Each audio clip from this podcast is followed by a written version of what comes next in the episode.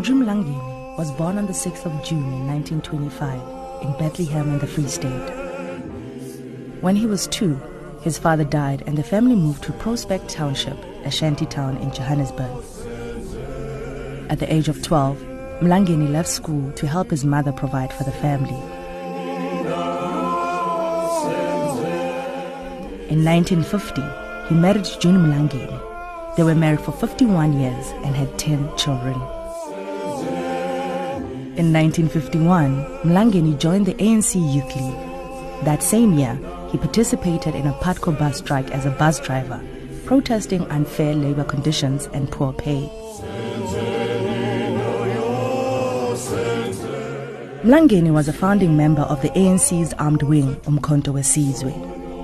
In 1961, he was sent to the People's Republic of China for military training. In 1963, Mlangeni was one of 19 ANC members arrested at Lily's farm, a party hideout in Rivonia. He was charged with recruiting and training an armed force and in 1964 was sentenced along seven others, including Nelson Mandela, to life in prison.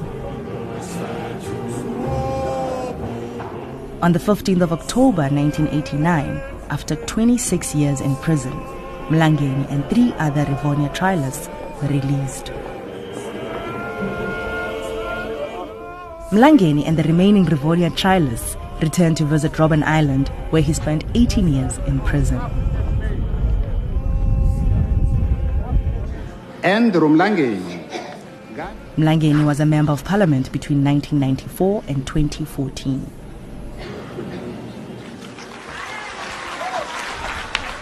He received numerous awards.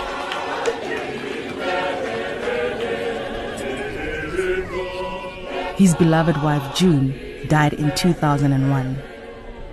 Feeling that his own death was near, when his long standing friend Nelson Mandela died in 2013, Mlangeni said the following We are not going to be separated for a long time now because I'll also be following soon. Mlangeni was passionate about golf. At the age of 12, one of his first jobs was being a caddy. One day I told my wife, I said, You know, you're my second wife. And she said, Why? I said, Golf is my first wife. When you married me, I was already playing golf. An annual golf day in Mlangeni's honor raises funds for his charity to donate blankets to the elderly. Andrew Mlangeni is survived by his children, grandchildren, and great grandchildren.